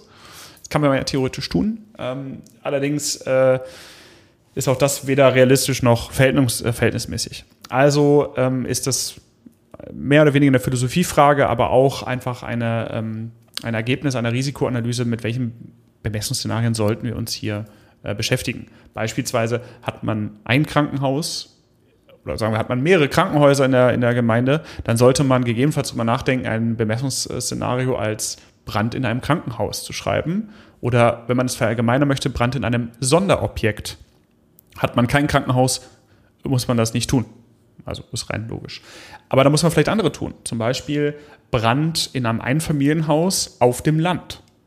Oder Brand einer Mülltonne. Das, das kann man machen und daraus resultiert dann immer das Szenario und dann geht man mit diesem praktischen Ansatz ran und sagt, okay, was brauche ich denn für diesen Erstangriff? Also was muss im allerersten Schlag da sein? Und was muss dann ergänzend hinzukommen? Und dann endet das Szenario. Das Szenario äh, endet meistens in einem zweiten Schritt. Ähm, einfach dem, dem zweiten Zeitmoment, wo Unterstützungseinheiten dazukommen und nicht end, also endet nicht am absolut letzten Einrücken des letzten Fahrzeuges, weil wir alle wissen, nehmen wir mal ein Bemessungsszenario an, der Lagerhallenbrand, ein Lagerhallenbrand in voller Ausdehnung, was auch immer, der wird Stunden bis Tage dauern. Da muss das Bemessungsszenario quasi nicht bis zum Tag drei der Nachlöscharbeiten gehen, sondern es geht um den Erstangriff, weil im Erstangriff entscheidet man maßgeblich den Fortlauf des Einsatzes. Also die meisten Menschen und die meisten Sachgüter werden im Erstangriff gerettet bzw. gesichert. Und darum nimmt man einmal den Moment an des Erstangriffes, also was müssen wir im ersten Moment bei diesem Szenario an Kräften aufbinden und den zweiten Moment, was brauchen diese an Unterstützung, damit sie funktionieren. Sehr richtig. Und das kann man verschieden tun. Mhm. Ich, also genau, um noch einmal diesen, diesen kritischen Wohnungsbrand jetzt nochmal abzuschließen oder abzukürzen, ist, der ist für Städte konzipiert worden ursprünglich. Und auch da ist es nur eingeschränkt, ähm, eingeschränkte Anwendungen findet der da. Aber ganz wichtig ist, weil viele mal sagen, das ist unser Szenario, das konzipiert die Feuerwehr. Das ist historisch tatsächlich ein bisschen so gewesen, aber es gibt keine Anwendungspflicht, diesen, dieses Szenario zu nehmen. Und man muss sich immer die Frage auch stellen, ist diese Szenarioauswahl richtig? Also ist ein kritischer Wohnungsbrand, der bei sechs von 100.000 Einwohnern im Jahr überhaupt irgendwie vorkommt, ob der jetzt irgendwie bezeichnend für die aus die Entwicklung von der, äh, für die Bedarfsplanung sein sollte oder ob wir nicht da auch und das heißt ja nicht nicht also auf jeden Fall nicht nur, aber mindestens auch andere ähm, Szenarien berücksichtigen. Ertrinkungsunfälle, Verkehrsunfälle oder all das, was Sven gesagt hat. Abschließend, genau. und das, die TIPRO, ja. es gab eine TIPRO, also TIPRO-Studie, die da gesagt hat, okay, das AGBF-Ding ist nicht wissenschaftlich begründet, also dieses, was da irgendwie aus dieser Studie mal kam, aus der Orwell-Studie, aber es ist eine politisch akzeptierte Planungsgröße, ist deswegen vor allen Dingen im großstädtischen Bereich auch geeignet und wurde immer, also findet im Doing Anwendung und als, ist als Grundlage okay. Und wir können damit gerne weiterarbeiten, aber vielleicht nicht nur. Genau. Und äh, man verfolgt ja mit jedem Bemessungsszenario ein bestimmtes Ziel. Du hast jetzt zum Beispiel die Ertrinkungs-Notfälle ähm, ähm, mit reingebracht. Der kann natürlich im kleinsten Tümpel irgendwie passieren. Ähm, aber man verfolgt ja immer, man betrachtet die Bedarfsplanung ja nicht nur Schritt für Schritt, sondern wo kommt das hin? Also macht es jetzt Sinn, den kleinen Tümpel ähm, ein Bemessungsszenario für diesen kleinen Tümpel zu schreiben, wo man am Ende vielleicht rauskommt, wir brauchen einen GW-Tauch und eine Taucherstaffel. Das ist natürlich nicht sinnvoll, sondern man guckt einfach, ähm, was ist das Potenzial, das Risikopotenzial meiner Stadt und baut dann seine Szenarien dahin, ähm, aber immer unter dem Augenmerk, möglichst ähm, allgemeine Szenarien zu schaffen. Sehr üblich ist mittlerweile klar Brandereignisse wie einen kritischen Wohnungsbrand zu schreiben, auch ein Brandereignis darunter oder ein Brandereignis in Sonderobjekten, wie gerade schon beschrieben. Dann die technische Hilfeleistung mit reinzunehmen. Da kann man abstufen zwischen kleinerer technischer Hilfeleistung bis umfangreicherer und dann kann man bis hin dahin gehen, dass man dann auch mittlerweile sehr klassisch den Gefahrstoffaustritt nach einem Gefahrgut oder einem Unfall mit einem äh, Verkehrsfahrzeug mit Gefahrgutbeladung und da einfach zu gucken, das deckt eigentlich eine sehr, sehr große Bandbreite ab. Man wird am Ende aber nie, das haben wir auch schon gesagt, 100% aller denkbaren Szenarien in einer Stadt abdecken können, sondern man muss auch immer so ein bisschen gucken, dass man Spielmasse hat, denn man kann nicht nur Einsatzkräfte nach fünf Szenarien bemessen und sagen, ja, das ist das Einzige, was wir können. Das ist es nämlich nicht. Also nur weil das nicht in den Szenarien steht, nachdem wir bemessen haben, kann die Feuerwehr natürlich deutlich mehr. Sven, du hast äh, vielleicht das auch schon mehrfach erwähnt, aber ich weiß nicht, ob du darüber nochmal sprechen willst. Emotionale Seite der Bedarfsplanung, ist sie berechtigt? Ähm, ja, also ja, musst du auch nicht. Das wäre jedenfalls an dem Punkt werden wir jetzt jedenfalls. ja, das falls du weißt, wo wir sind in unserem Dokument. ja, weiß ich. Ich habe ich hab ein bisschen rumphilosophiert zwischendurch. Ähm, genau, es ging eigentlich nur darum, okay, ist dieses gerade diese emotionale, dieses, oh, wir wollen irgendwie noch eine Rüstwagen, eine Drehleiter, die hätten wir in diesem spezifischen Einsatz gebraucht und das gefährdet Menschenleben und und und, ob das irgendwie eine Begründung dafür ist. Und ähm, und die Spoiler, nein. Sven. Spoiler, jein. zurückgenommen, jein. Also erst einmal ist die Frage ja richtig. Also nehmen wir mal den Einzelfall an. Äh, wir hatten jetzt da einen Einsatz und da hätten wir eine Drehleiter gebraucht. Okay, äh, dann gucken wir uns das nochmal genauer an. War es dieser Einsatz? Waren es mehrere Einsätze? Ist vielleicht in unserer Bedarfsplanung eine Lücke, vielleicht weil sie uralt ist, Ähm, und wir haben mittlerweile äh, Bebauung äh, dazu bekommen, die tatsächlich den zweiten Rettungsweg über die Drehleiter stellt, beziehungsweise über Hubrettungsfahrzeuge der Feuerwehr. Und das ist nicht bedacht worden. Das bedeutet, der Bedarf ist da. Den haben wir jetzt anhand eines Einsatzes, bislang glücklicherweise nur ein Einsatz, ähm, festgestellt. Und da müssen wir nachsteuern. Das kann beispielsweise ähm, durch die Bedarfsplanung dann akut auch erforderlich sein. Denn die Bedarfsplanung ist auch indiziert, wenn sich maßgeblich etwas ändert in dieser Stadt, in dieser Gemeinde. Also klassisches, Und also das ist ja klassisches Bedürfnisbedarf-Ding. Zu gucken, ein genau. Einsatz oder irgendwie das, das Unwohlsein einer Einsatzkraft, das sind Bedürfnisse und wir müssen es auf eine Metaebene packen und sagen, Moment, wurde hier strukturell was nicht berücksichtigt oder ist es eben genau das Risiko, das sogenannte Restrisiko, was die Gesellschaft ähm, akzeptiert? Und aber da wird es auch wieder, Metaebene ist sehr spannend, denn man kann das tun, man kann sagen, okay, Schritt zurück, wir analysieren das, wir betrachten uns, wir hinterfragen uns und dann sagen wir, ja, alles klar, ähm, das ist begründet oder wir können ganz klar sagen, oh, das ist nicht begründet. Wir können den Bedarf nicht feststellen oder wie man so schön sagt, ähm, dieser Ansatz ist nicht bedarfsgerecht. Was nicht heißt, dass nicht am nächsten Tag wieder eine Drehleiter gebraucht wird. Das, das, ist, das hängt nicht zusammen. Anders wiederum kann man natürlich, wenn man Bock hat und ähm, das schön verpackt, ein bisschen rhetorisch gewandt ist und die richtigen Knöpfe drückt, äh, kann man natürlich sehr schnell das Argument bei der Politik platzieren und sagen, ja, da hätten wir eine Drehleiter gebraucht, schon das zweite Mal diese Woche. Und zack, steht die nächste Drehleiter im Abstand von fünf Kilometern in der Gemeinde. Und das ist ja genau und das ist ja auch das Doing. Ja? Also das findet statt, indem man im nächsten Bedarfsplan das reinnimmt äh, als Szenario oder oder. Und das ist aber genau diese politische Auseinandersetzung, in denen wir als Feuerwehr zum Beispiel auch Player sind, indem wir dann irgendwie genau solche Szenarien oder genau solche Situationen immer kommunizieren. Und jetzt ich mich Genau, aber jeder, jeder Player hat seinen eigenen Kopf. Und darum können die Bedarfsplanung auch bei den vernünftigsten Menschen immer irgendwas da reinzählen, was, was irgendwie dann im Gesamtkonzept nicht so viel Sinn macht. Und das beste Potenzial dafür gibt mal wieder der Föderalismus. Denn wir haben ja die ganze Zeit über Gemeinden und Kommunen gesprochen. Das bedeutet, zwei Kommunen nebeneinander machen eine eigene Bedarfsplanung. Und wenn beide zu einem Schluss kommen, wir brauchen jetzt hier einen Kran, dann stehen zwei Feuerwehrkräne, die sich innerhalb von acht Minuten an der Ortsgrenze trennen, äh, treffen können. Und hätte man beide zusammen betrachtet, mit überörtlichen Einheiten, etc., dann wäre man vielleicht, in Klammern, meistens definitiv zum Schluss gekommen, nee, wir brauchen nicht im Abstand von 50 Kilometern, also müssen vier, sagen wir mal 40 Kilometer, zwei Feuerwehrkräne, die ein Bemessungsszenario beliefern, was überhaupt nicht so ist, dass wir das äh, jeden Tag haben oder ganz oft haben und schon gar nicht duplizitär.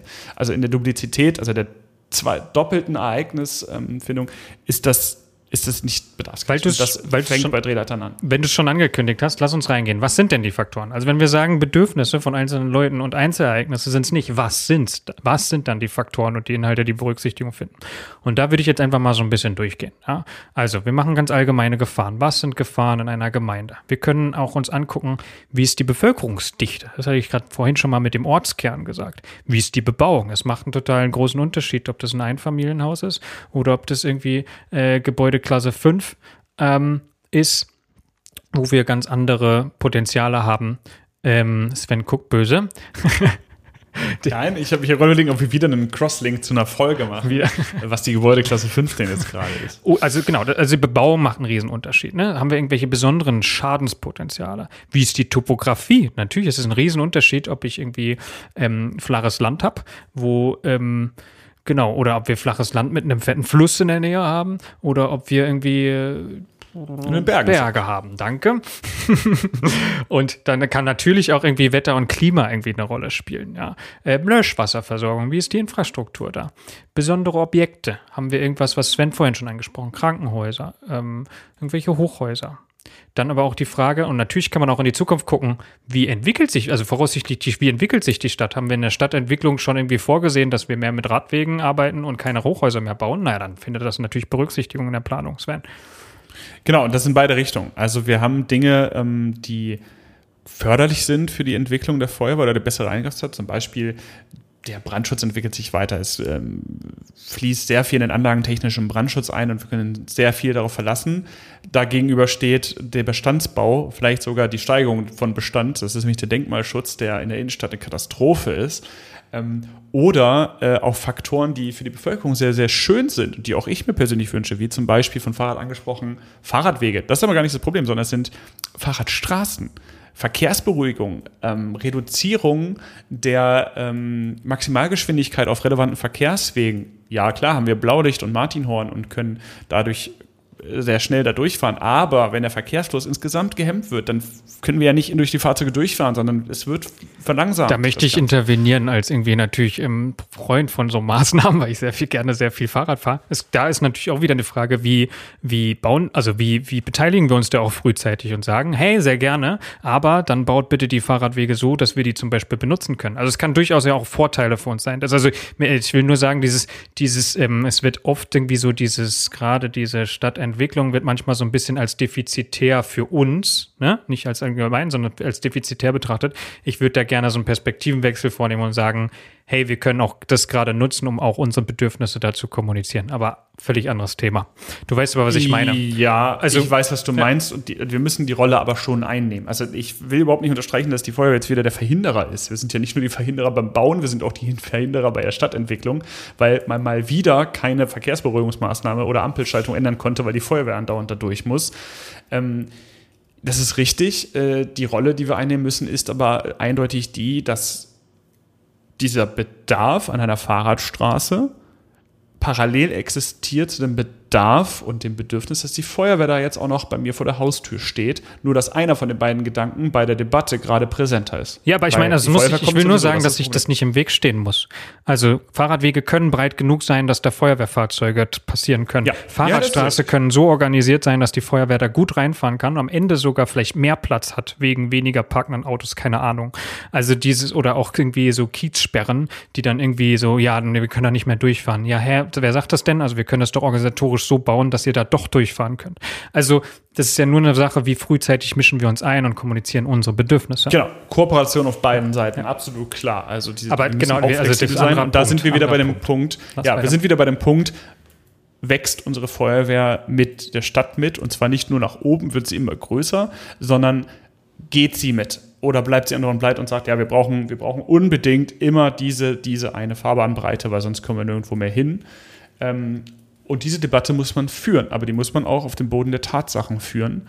Und ähm, die endet an, an vieler Stellen ähm, auch bei uns. Ja, voll. Okay, also das Stadtentwicklung, Anbindung. Wie ist die Feuerwehr angebunden? An welchen Straßen liegt sie? Kommt sie schnell irgendwo hin? also genau, da gibt es ja dann irgendwie verschiedene Möglichkeiten, das zu analysieren ähm, und da auch natürlich einzumischen.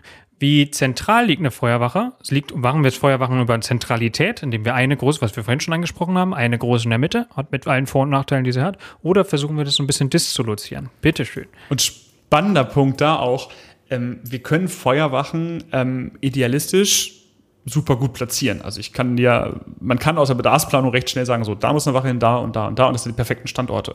Das Problem ist nur, an diesen Standorten steht in der Regel schon etwas. Darum ist das immer ein, ein, eine Bewegung. Also keine, also ich wüsste jetzt nicht, dass es eine Stadt gibt, die sagt, unsere Feuerwehrhäuser sind alle zu 100 Prozent an der richtigen Stelle. Vorher geplant. Und die werden direkt. Oder noch besser. ja. Genau, die sind da, es ist ein Flock. Also wenn wir da hingehen und sagen, hier kommt eine Feuerwache hin, dann sind die Leute mit Packen fertig sagen Hurra, bevor wir nur wieder abgefahren Aber auch da kann man wieder, und da sind wir wieder bei diesem philosophischen, sagen, okay, geht es nach Einsatzschwerpunkten? Geht es darum, irgendwie 90 Prozent der Einsätze schnell zu, ähm, abzudecken? Oder geht es darum, in 90 äh, Prozent der Fläche in der und der Zeit abzudecken? Also es sind zwei unterschiedliche Sachen, ob wir nach Einsatzschwerpunkten gehen oder nach Gebietsabdeckung. Ähm, Genau, ich will noch was zu, dann hatte Sven vorhin das schon angesprochen, Duplizitätsanalyse, also zu gucken, welche Einsätze können wie oft stattfinden ähm, und haben wir, wie oft kann das passieren, dass das tatsächlich gleichzeitig stattfindet und sollte das Berücksichtigung finden. So, dann kann man noch nach, nach kann man auch klassifizieren. Ne? Es gibt mehrere Bedarfspläne und mehrere Kommunen, die irgendwie nach verschiedenen Risikoklassen oder Schutzklassen staffeln und sagen, naja, natürlich, ähm, es müssen die Leute, wo sie auch immer hinziehen, müssen davon ausgehen, dass sie in der Stadt irgendwie ähm, A, mehr Gefahren ausgeliefert sind, aber auch ein höheres Schutz, ähm, also schneller die Feuerwehr da ist zum Beispiel, ja, oder mehr oder wie auch immer. Also es gibt durchaus die Möglichkeit, Hilfsfristen auch zu staffeln. Also Planungstitel zu staffeln und zu sagen, hey, in der, in der Innenstadtbebauung ist die Feuerwehr schneller da als woanders. Das kann man, ist, ist, findet Anwendung, ja. Ähm, Das heißt also auch, ähm, und das möchte ich am Ende nicht sagen, ist, natürlich gibt es irgendwie länderspezifische Empfehlungen und auch die gesetzlichen Mäßigkeiten, aber diese ganzen Faktoren, die wir jetzt irgendwie besprochen haben, das ist in Form und Inhalt nicht komplett geregelt. Das ist was sehr Individuelles, Sven. Ja, äh, ich, ich würde sagen, also das ist der Kern der Bedarfsplanung. Das ist wirklich, das ist der absolute Kern. Darum geht es. Und da muss man sich überlegen, und das ist dann auch Teil von zum Beispiel einem Brandschutzbedarfsplan, was resultiert denn daraus? Also wir schreiben das alles fest und wir kommen zu dem zu, okay, das, das ist jetzt die notwendige Dimensionierung der Feuerwehr. Bezogen auf Bemessungsszenarien, wir haben Planungsziele und okay, was resultiert daraus? Eine Menge. Und das ist, das ist äh, nicht abschließend, aber äh, wenn wir mal ganz klar werden, ähm, zum einen kommen daran, wenn man an Berufsfeuerwehr denkt, sogenannte Funktions, äh, also Funktionsvorhaltung raus. Also wie viele Menschen müssen im Dienst sein, um das zu tun. Daraus resultieren wieder Stellen. Also wie viele Leute brauchen wir denn, um eine Funktion zu besetzen? Äh, kleiner Unterschied, eine Funktion ist zum Beispiel ähm, der Fahrzeugführerin. Und damit der 24 Stunden lang sieben Tage die Woche, 365 Jahre, äh, Tage im Jahr notwendig ist oder da ist, brauchen wir x Stellen. Da sind verschiedene Faktoren, will ich gar nicht groß einsteigen. Dann kommt man darauf, dass man für diese eine Funktion auf dem Löschzug brauche ich zum Beispiel 5,5 Vollzeitäquivalente, sagt man dann, beziehungsweise 5,5 Menschen. Genau, will ich gar nicht weiter ausführen, alles richtig. Also wir kommen darauf, wie viel Feuerwehrmenschen brauchen wir. Wir kommen aber auch darauf, welche Technik brauchen wir und wo müssen wir sie hinstellen. Das heißt, welche Fahrzeuge müssen wir vorhalten, wann müssen wir sie reinvestieren und ähm, wo sollten sie stehen. Also wir brauchen dafür Standorte, wir brauchen dafür Hallen und all das, was daraus auch wieder resultiert. Aber um jetzt mal auch das Ehrenamt reinzubringen, wir kommen auch zum Schluss, naja, wir haben x Menschen, die bei uns sich ehrenamtlich engagieren. Um allerdings die Ausrückzeiten, um diese tägliche Verfügbarkeit zu, zu ähm, gewährleisten, brauchen wir mehr. Das heißt, was können wir dafür tun, dass wir mehr bekommen, damit wir auch kontinuierlich existieren? wir können zum Beispiel Förderungen festlegen. Wir können auch hauptamtlich Stellen einrichten, indem wir sagen, die kümmern sich nur um diese Personalförderung und auch um die Personalverwaltung, damit es gut läuft und wir attraktiv bleiben. Auch daraus resultiert, konkret aus den Messungsszenarien, ist zum Beispiel eine Alarm- und Ausrückeordnung oder eine ähnlich genannt, aber etwas anders, eine Alarm- und Aufbauorganisation. Also was fährt denn eigentlich wann raus und was fährt wann zum Beispiel nicht raus, weil es dafür nicht notwendig ist und wir es vielleicht für was anderes brauchen. Ähm, bis hin zu Dienstplänen, Schichtplänen, Schichtsematiken. Also das ist unglaublich viel, was daran hängt und natürlich auch den Background. Also zum Beispiel, wenn wir wissen, das passiert, brauchen wir vielleicht einen Pressesprecher. Wollen wir den hauptamtlich machen? Lehrgangsplanung, welche Lehrgänge, welche Kompetenzen, welche Qualifikation brauche ich denn? Weil eine, ein Mensch auf einem Löschzug ist nur in dieser Funktion, wenn er die notwendige Ausbildung hat. Und das ist sehr, sehr, sehr umfangreich. Vieles von dem, was ich gerade sagte, steht am Ende in dem Bedarfsplan drin. Vieles aber auch nicht. Zum Beispiel die AAO, also die Alarm- und Ausrückeordnung, ist nicht etwas, was man klassischerweise in einen Bedarfsplan reinschreibt, weil das ist ein Resultat daraus und baut darauf aus. Er wächst irgendwie daraus. Ja, ich, wir, man merkt immer wieder, also jetzt, wo ich Sven auch zuhöre, dass wir irgendwie sehr diesen Berufsfeuerwehr irgendwie Blick haben, wenn man von Stellenäquivalenten und von Dienstplänen redet. Ähm, aber natürlich können da total, also gerade wenn wir irgendwie in Gemeinden gehen, geht es auch ganz viel darum, die, den Dienstbetrieb irgendwie von Freiwilligenfeuerwehren sicherzustellen. Ne? Und es kann bis hin zu irgendwelchen Fördermaßnahmen für Freiwillige gehen, die irgendwie Wohnungen zur Verfügung gestellt bekommen oder so, auch das zu analysieren. Ja, ähm, ja Sven. Genau, vor allem ganz wichtig, bei, bei der Freiwilligenfeuerwehr wird oft meines Erachtens ähm, oder meiner Erfahrung nach, das, was ich gemerkt habe, das Personal gerade als erstes vergessen. Also wir schreiben da rein, um ein Drehleiterbeispiel, das ich jetzt die ganze Zeit hier anführe, zu nehmen, wir brauchen einen Drehleiter. Das ist richtig. Wir brauchen aber auch Leute, die das fahren können. Wir brauchen auch Leute, die das bedienen können. Und wir brauchen so viele davon, dass sie kontinuierlich, verlässlich jeden Tag 24 Stunden lang ausrücken kann. Die müssen fortgebildet werden. Dafür brauchen wir Material und, und, und. Da hängt was Riesiges dran. Ähm, und zeitgleich äh, viele Leute reden immer, und das, das, stört mich auch immer ein bisschen, wenn wir eine freiwillige Feuerwehr haben, reden immer alle Leute von MitgliederInnenmangel. Das ist richtig, aber wir brauchen auf einem Löschfahrzeug nicht nur sechs Leute mit einer Staffel jetzt, die da drauf sitzen und das, die dann absitzen und danach irgendwas tun, sondern die müssen ausgebildet und qualifiziert sein. Die kritische Größe für einen kritischen Wohnungsbrand, um den zu beherrschen, sind Atemschutzgeräteträgerinnen. Das sind nicht zehn Leute, Hauptsache ich habe zehn Leute und dann läuft das. Mit zehn Leuten kriege ich von außen Wasser reingeballert, aber die Person, die drin liegt, kann ich nicht retten. Und das sind die Dinge, die betrachtet werden müssen. Das heißt einmal die Anzahl der Menschen, die ich brauche, aber dann auch die Anzahl der Lehrgänge, Qualifikationen, kritische Dinge wie Führerscheine, die sehr teuer sind und, und, und. Und das kommt oft gerade im ehrenamtlichen Bereich zu kurz, weil man denkt, ja, die sind ja eh da. Wir brauchen ja keinen Schichtplan, weil die kommen ja einfach so. Tun sie nicht. Also es wird sehr politisch und irgendwie auch sehr komplex und groß ähm, aber berücksichtigt auch viel mehr sogenannte weiche Faktoren und nicht nur dieses harte, oh, wir machen jetzt irgendwie hier so Krone und so und so viel bräuchten wir und und und, sondern genau, sollte oder im besten Fall berücksichtigt es sehr viel mehr. Kommen wir aber vielleicht jetzt mal so und langsam Richtung Abschluss zu gucken, was sind denn so die Grenzen der ähm, Brandschutzbedarfsplanung? Also wo sind wir denn vielleicht, wir haben das gerade sehr allgemein formuliert und gesagt, was ist da alles drin und das ist total ergebnisoffen, das klingt fast schon wissenschaftlich. So, wir fangen einfach mal an zu analysieren und wissen nicht, was am Ende rauskommt. Und natürlich haben wir aber auch Schranken und natürlich haben wir auch Zwänge da drin.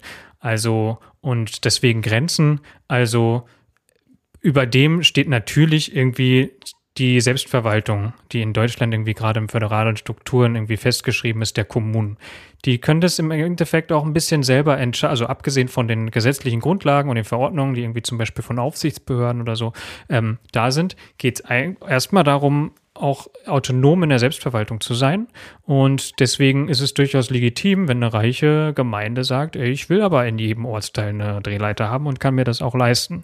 Und es kann halt woanders auch anders sein. Also die, und weil da einfach zum Beispiel weniger Geld, weniger Wille, whatever drin ist.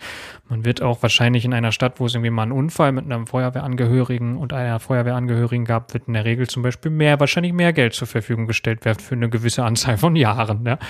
Ähm, ich, äh, so, genau, mit all dem, mit, ich, ich wollte natürlich nicht über den Fall, über irgendeinen konkreten Fall lachen, sondern über diese, diese, ja, dieses bisschen subjektive, was da drin steckt und eben nicht objektive, ne? ähm, was das manchmal vielleicht auch so ein bisschen absurder macht. Aber genau, ich will sagen, natürlich steckt da ähm, Selbstverwaltung irgendwie drin. Ähm, und das ist natürlich dem überlassen. Das heißt, so ganz rational, wie wir uns das irgendwie vorstellen, ist natürlich am Ende ähm, nicht, weil einfach sehr viel betrachtet wird. Zweite ist natürlich Aufsichtsbehörden, die es gibt, die irgendwie auch irgendwie bestimmte Standards setzen und da irgendwie auch nochmal drüber gucken.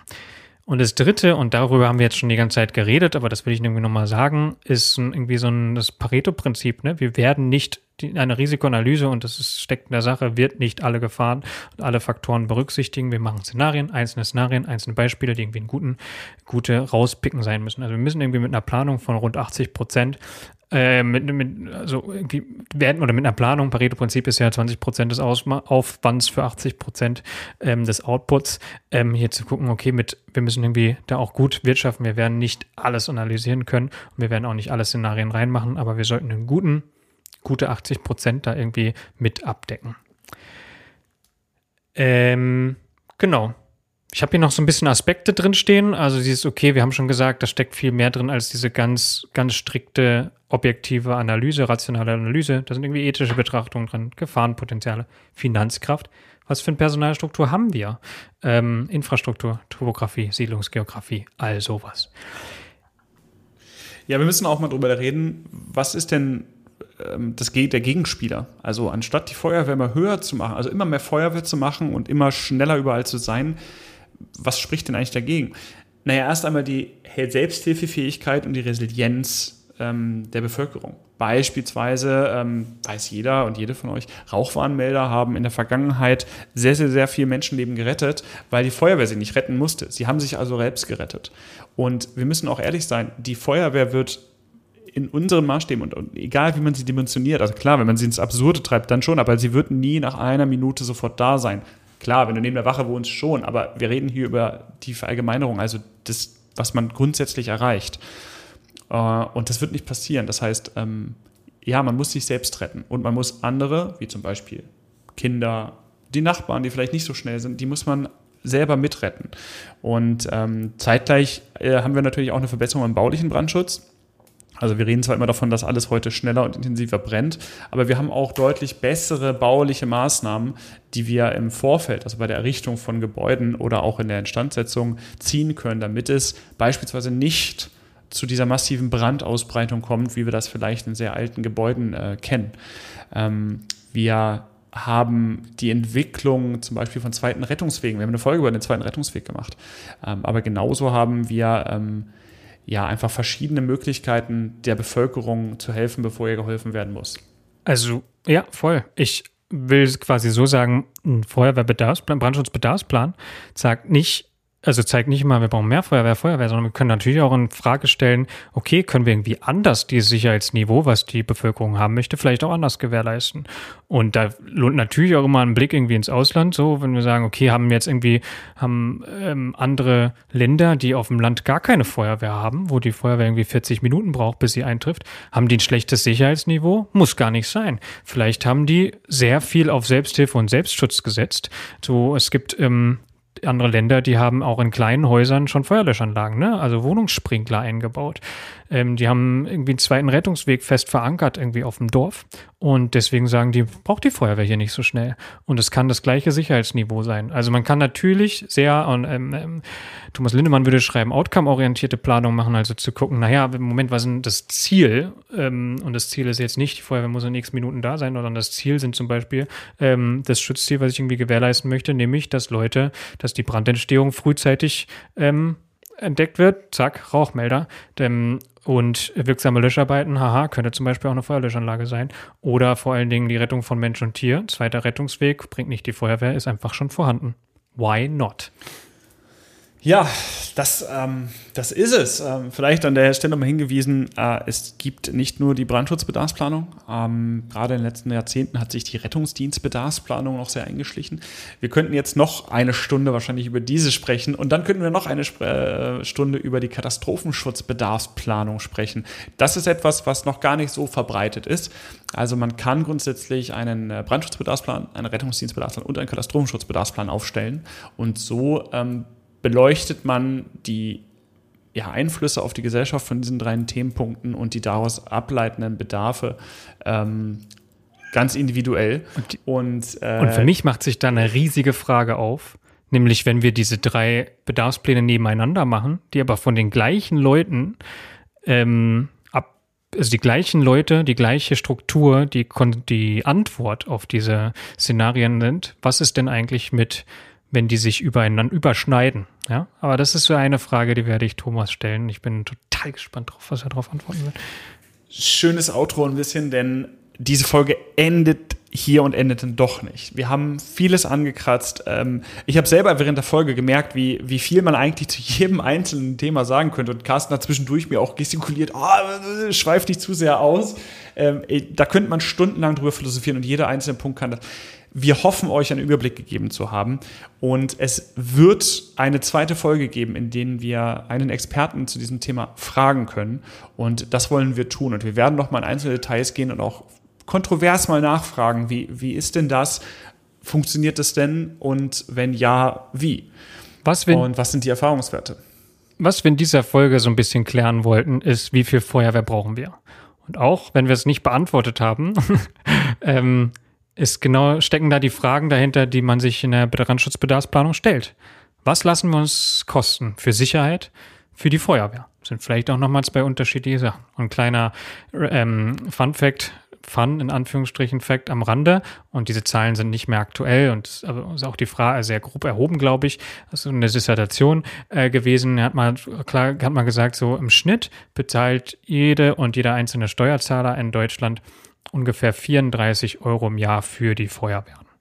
Und ähm, wenn man das so ähm, mal vergleicht, bezahlen wir zum Beispiel im Schnitt 520 Euro für die Bundeswehr. Sehr, sehr spannend. Also, was, welche Sicherheit lässt uns, wie, wie viel ist uns welche Sicherheit wert? Und das ist am Ende eine politische Entscheidung. Aber der Weg dahin, das irgendwie greifbarer zu machen und besser vielleicht auch ein bisschen zu planen und vielleicht auch mit Zahlen und Begründung zu hinterlegen und das transparent zu machen, das ist der Anspruch der Feuerwehrbedarfsplanung, Brandschutzbedarfsplanung und ähm, Schutz- und Sicherheitsbedarfsplanung. Oder Brand und Ent Brandschutz und Entwicklungsbedarf, Entwicklungsbedarf, wie heißt er nochmal? Whatever. Ähm, ja, das, das ist es. Das ist der erste Aufschlag. Bitte schreibt uns sehr, sehr gerne Fragen. Ähm, wenn ihr Lust habt, auch Thomas vielleicht eine Frage zu stellen, die euch jetzt aufgekommen ist. Ähm, vielleicht haben wir auch einen Fehler gemacht. Weist uns auf unsere Fehler hin. Bitte tut das und gibt uns Feedback. Dann kommen wir in der nächsten Feedback-Folge darauf zurück und die Fragen stellen wir Thomas bei dem Interview.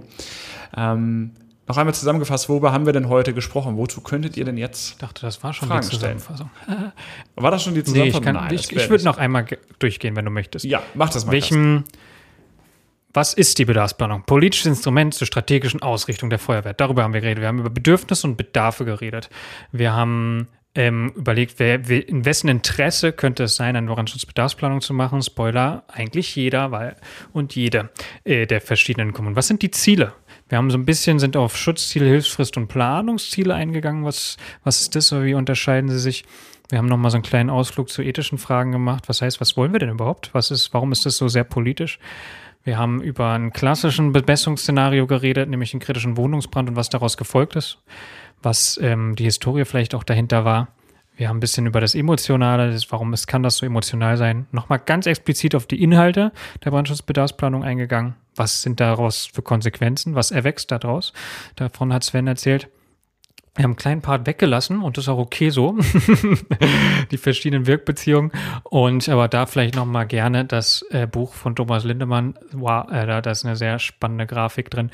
Wenn wir über verschiedene Grenzen und Aspekte geredet haben, wir dann Alternativen zur Feuerwehr. Warum denn? Also müssen wir nicht auch ganz in Frage stellen können? Und natürlich können wir das.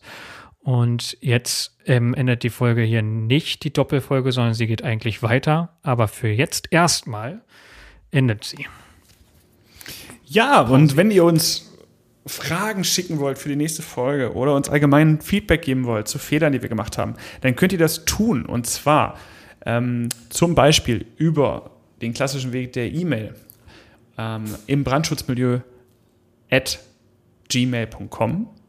Ihr könnt uns auf Facebook schreiben, ihr könnt Carsten auf Instagram finden und alles äh, zu unseren Wegen, wir uns kon ähm, ja, kommentieren, feedbacken oder auch äh, gerne loben könnt, findet ihr auf www.imbrandschutzmilieu.wordpress.com.